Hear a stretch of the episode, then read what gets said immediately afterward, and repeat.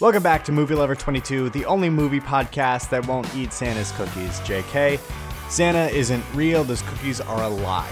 Anyway, this week we're talking about Buried, uh, directed by Rodrigo Cortes, starring Ryan Reynolds. I should probably start mentioning what year this was made. I believe this was 2010. Um, also, if you didn't know, if you didn't realize at this point, I'm going to spoil the shit out of the movies I talk about. So I hope you've seen this one already. If not, I guess it's fine. You can hear me jaw about it, whatever. Uh, Buried is about Paul, uh, Paul Conroy, a terrible American made up name, a U.S. truck driver working in Iraq. After an attack by a group of Iraqis, he wakes to find he's been buried alive inside a coffin with only a lighter and a Blackberry. Uh, it's a race against time to escape this claustrophobic death trap. yep.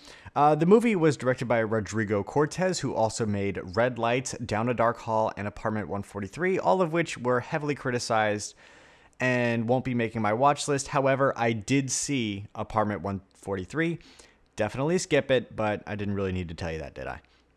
The movie was shot by Edward Grau, Ed, Eduard Grau, who also shot A Single Man, Gringo, Boy Erased, The Gift, and The Way Back, all of which I want to see. Which one was A Single Man? Hold on. A Single Man.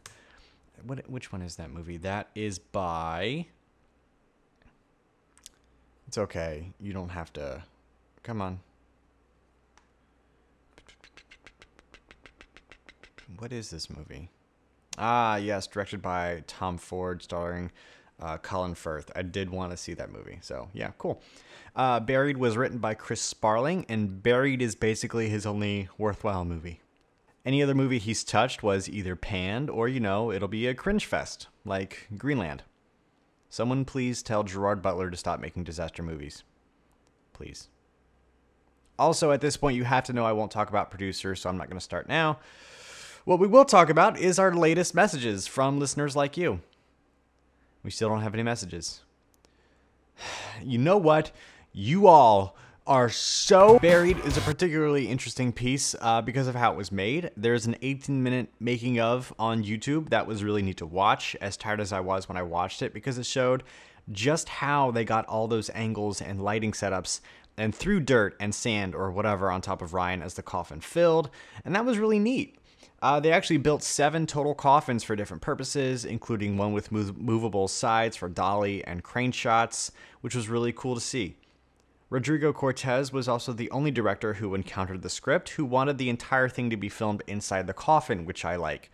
If another director had gotten hold of it, we could easily have gotten a director that wanted us to see five flashback scenes, the bombing, the terrorists, whatever, and that, um, for me, would have degraded the movie a lot artistically. The movie was filmed over 17 days, which is not a very long time, and yet it is also a very long time for Ryan Reynolds, given he's in a box for every moment of filming. To my understanding, they made the shoot time so short partially for his mental health because that kind of claustrophobia for a long period of time would probably result in some damage that would require some therapy. However, the film cost $2 million to make, but it made 21.3 million, so good job to them. That's an amazing spread. The $2 million clearly went to good use, and you know, some of that profit can pay for the probable therapy for Ryan Reynolds' claustrophobia. Now, let's talk about the cast. Ryan Reynolds as Paul Conroy. We all know who Ryan Reynolds is Deadpool, man.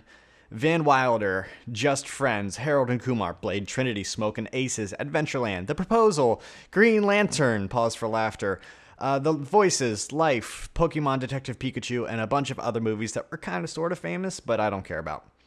Look, Ryan Reynolds is a good actor, whether you like him or not. My all time favorite performance from him is Just Friends. I am always down to watch Fat Chris Brander chased after Jamie, Christmas classic uh, uh, what movie were we talking about? Uh, oh yeah, Buried. Uh, yeah, he does a good job playing a guy trapped in a box. Super dramatic.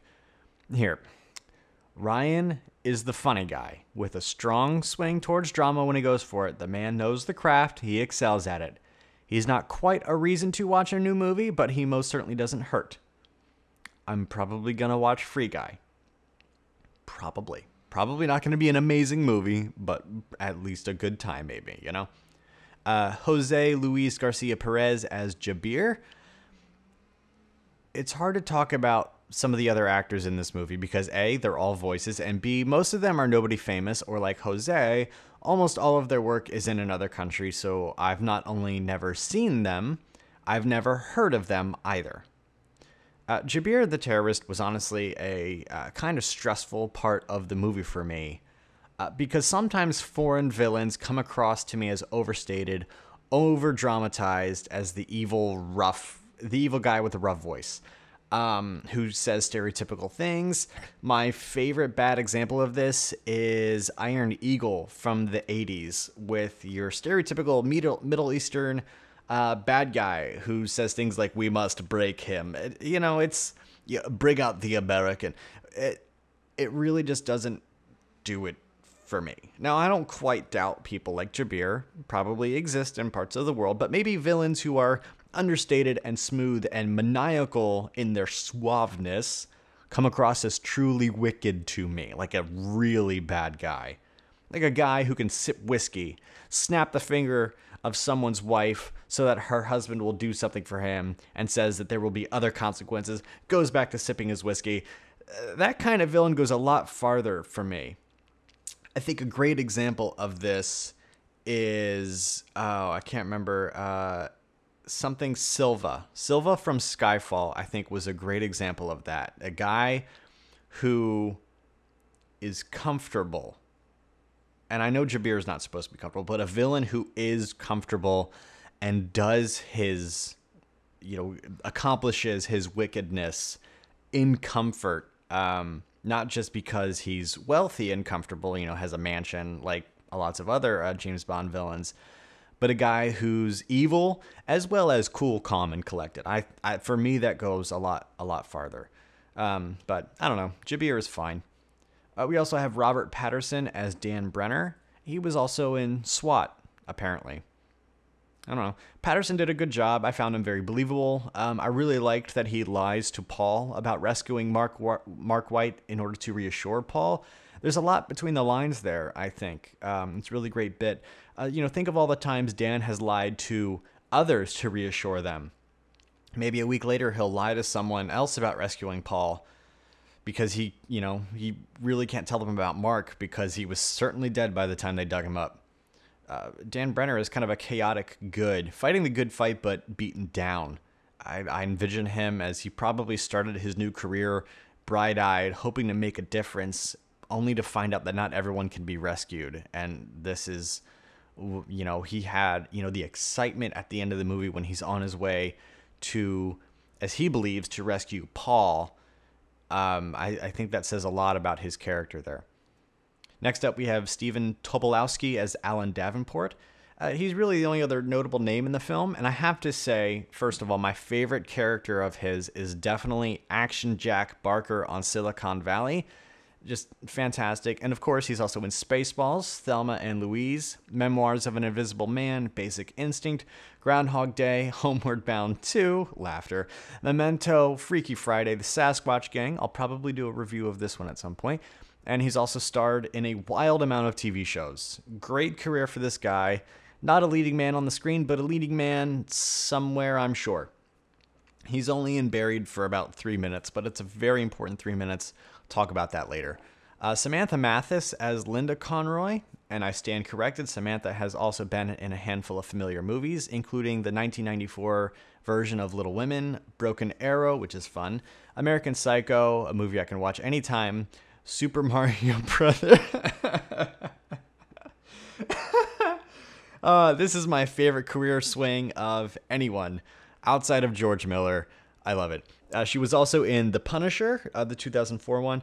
Uh, Linda Conroy is also a brief but important part of the film. Um, you know, Paul's wife giving him a reason to come home, giving him purpose. And last, we'll talk about Ivana Mino, Mino, Mino, as Pamela Luddy. I've never seen Ivana in anything outside of Buried, so there's that. Um, as a character who doesn't interact with Paul, and we actually know very little about while she's still alive in the film, yeah, uh, she and Paul shouldn't have done that, and it's very likely that they actually did do that. Okay, now it's time for things I liked. I really liked when Paul call, calls uh, Donna Mitchell. Okay, pause. I looked it up and I tried for a long time to find out who Donna Mitchell is to Paul Conroy, and no one knows. It's never listed or mentioned anywhere. Now, I think it's simply between the lines, and we can imply by her attitude towards Paul that this is his wife's sister. That's my best guess. I think it's accurate. Anyway, when he calls her and she's not having any of it because she thinks he's a dick, and hey, he might be for all we know. We, all we've seen from Paul is kidnapped and running out of oxygen. Paul. Well, I mean, I guess he's running out of oxygen. We never really talk about it, do we? Talk about that later. Regardless, the conversation is anxiety inducing because Donna doesn't understand the urgency, and why should she? And Paul gets frustrated and she hangs up, or he hangs up, I can't remember, and he just yells fuck about 15 times calls her back super calm and apologetic. I probably would too if I had the mental fortitude to calm down. It's the path of least, least resistance in a dire situation. Anyway, all that to say, I really love and laughed out loud when, after all that, he gets her to comply and he gets the State Department number from her and he says, okay, fuck you, and then hangs up. It's an amazing moment. It's terrible, understanding, and amazing. I also really like the limited use of lighting. Uh, as far as I know, much of lighting was practical from Paul's lighter uh, and then supplemented with um, modified lighters. Uh, and then uh, for flashlight scenes, of course, they had an external light for that um, because batteries, and then glow sticks as well because that'd be a lot of glow sticks. As little interest as I have in Cortes's other movies, um, I do think Buried is a superior thriller to many of its ilk, and I'm sure to recommend it almost, you know, I could recommend it simply on how well made it is and how effective its suspense grips you. It's really, really well done. And Ryan Reynolds is an actor of our age. He's very believable as just a guy caught in the middle of something he had no interest in, sticking to his guns until it gets personal, and then doing whatever it took to save the ones he cared about, even as far as injuring himself. Just some really quick things that I disliked. I really hate slow motion, using footage that wasn't captured in slow motion. And it kind of surprises me in this movie because Rodrigo Cortes uh, strikes me as the kind of director that is very well planned out, very visionary to the point of he knows what he's doing two weeks ahead of time, um, especially as far as shots go. But then we have all these directors. Lots of movies will shoot something, and then in the editing room, they'll they'll slow it down, um, and it's jarring to me. Um, a recent example of this is Tarantino's Django Unchained. When Broomhilda is brought from the hot box, it's a really great emotional moment for Django after all this time to finally see his wife, and and it's in this humiliating state but it's made a lot less powerful because suddenly I'm seeing 10 frames a second out of nowhere. And I'm thinking, wow, this is, is upsetting. Not because of what's happening, but because of how it's presented to me. Also, the snake. I thought it was kind of a waste of time. Uh, he's already buried alive, has a Blackberry, he has a cell phone that an actual terrorist calls and threatens him through. Did we really need a snake to add to the tension? And I have to mention this, it's not very well known. Apparently, there's a post credit scene of Paul's lighter illuminating Mark White's name on the coffin, which I think is dumb. What's the point of that? When is this scene supposed to take place? The coffin is full, Paul suffocated. Why is this happening? Is it supposed to be the next American buried alive, but the but the lid of the coffin is damaged, right? The bombing nearby impacted the structural integrity of the coffin, which is why it filled with sand, right? You wouldn't use the same damaged lid to, bu- to, to bury the next guy. And it has to be Paul's coffin because Mark didn't write his own name on his coffin. This is stupid, and I shouldn't have to think these things. I shouldn't have to think this deeply about your post credit scene.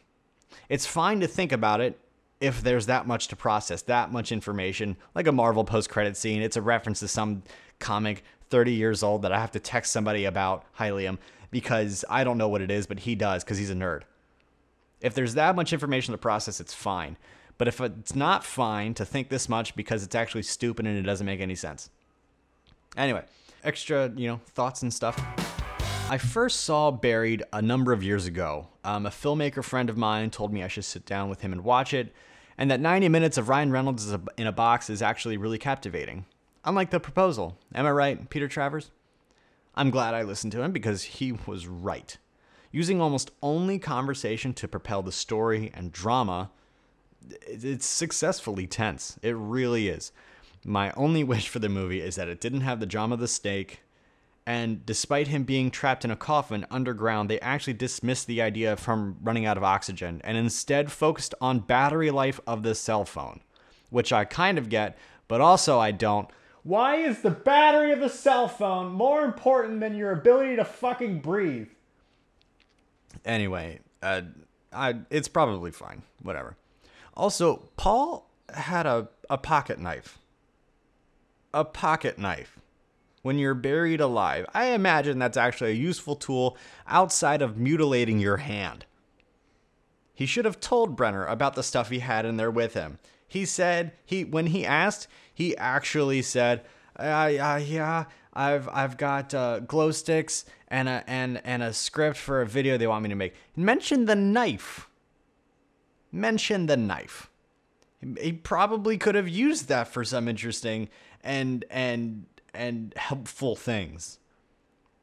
Now, watching this movie, one of my thoughts was maybe Paul could have used that as maybe a tool to help him climb out of the coffin. I've seen Kill Bill, and maybe it's not actually remotely plausible because I did zero research. But Brenner did say that because Paul had a cell signal, he probably wasn't buried very far.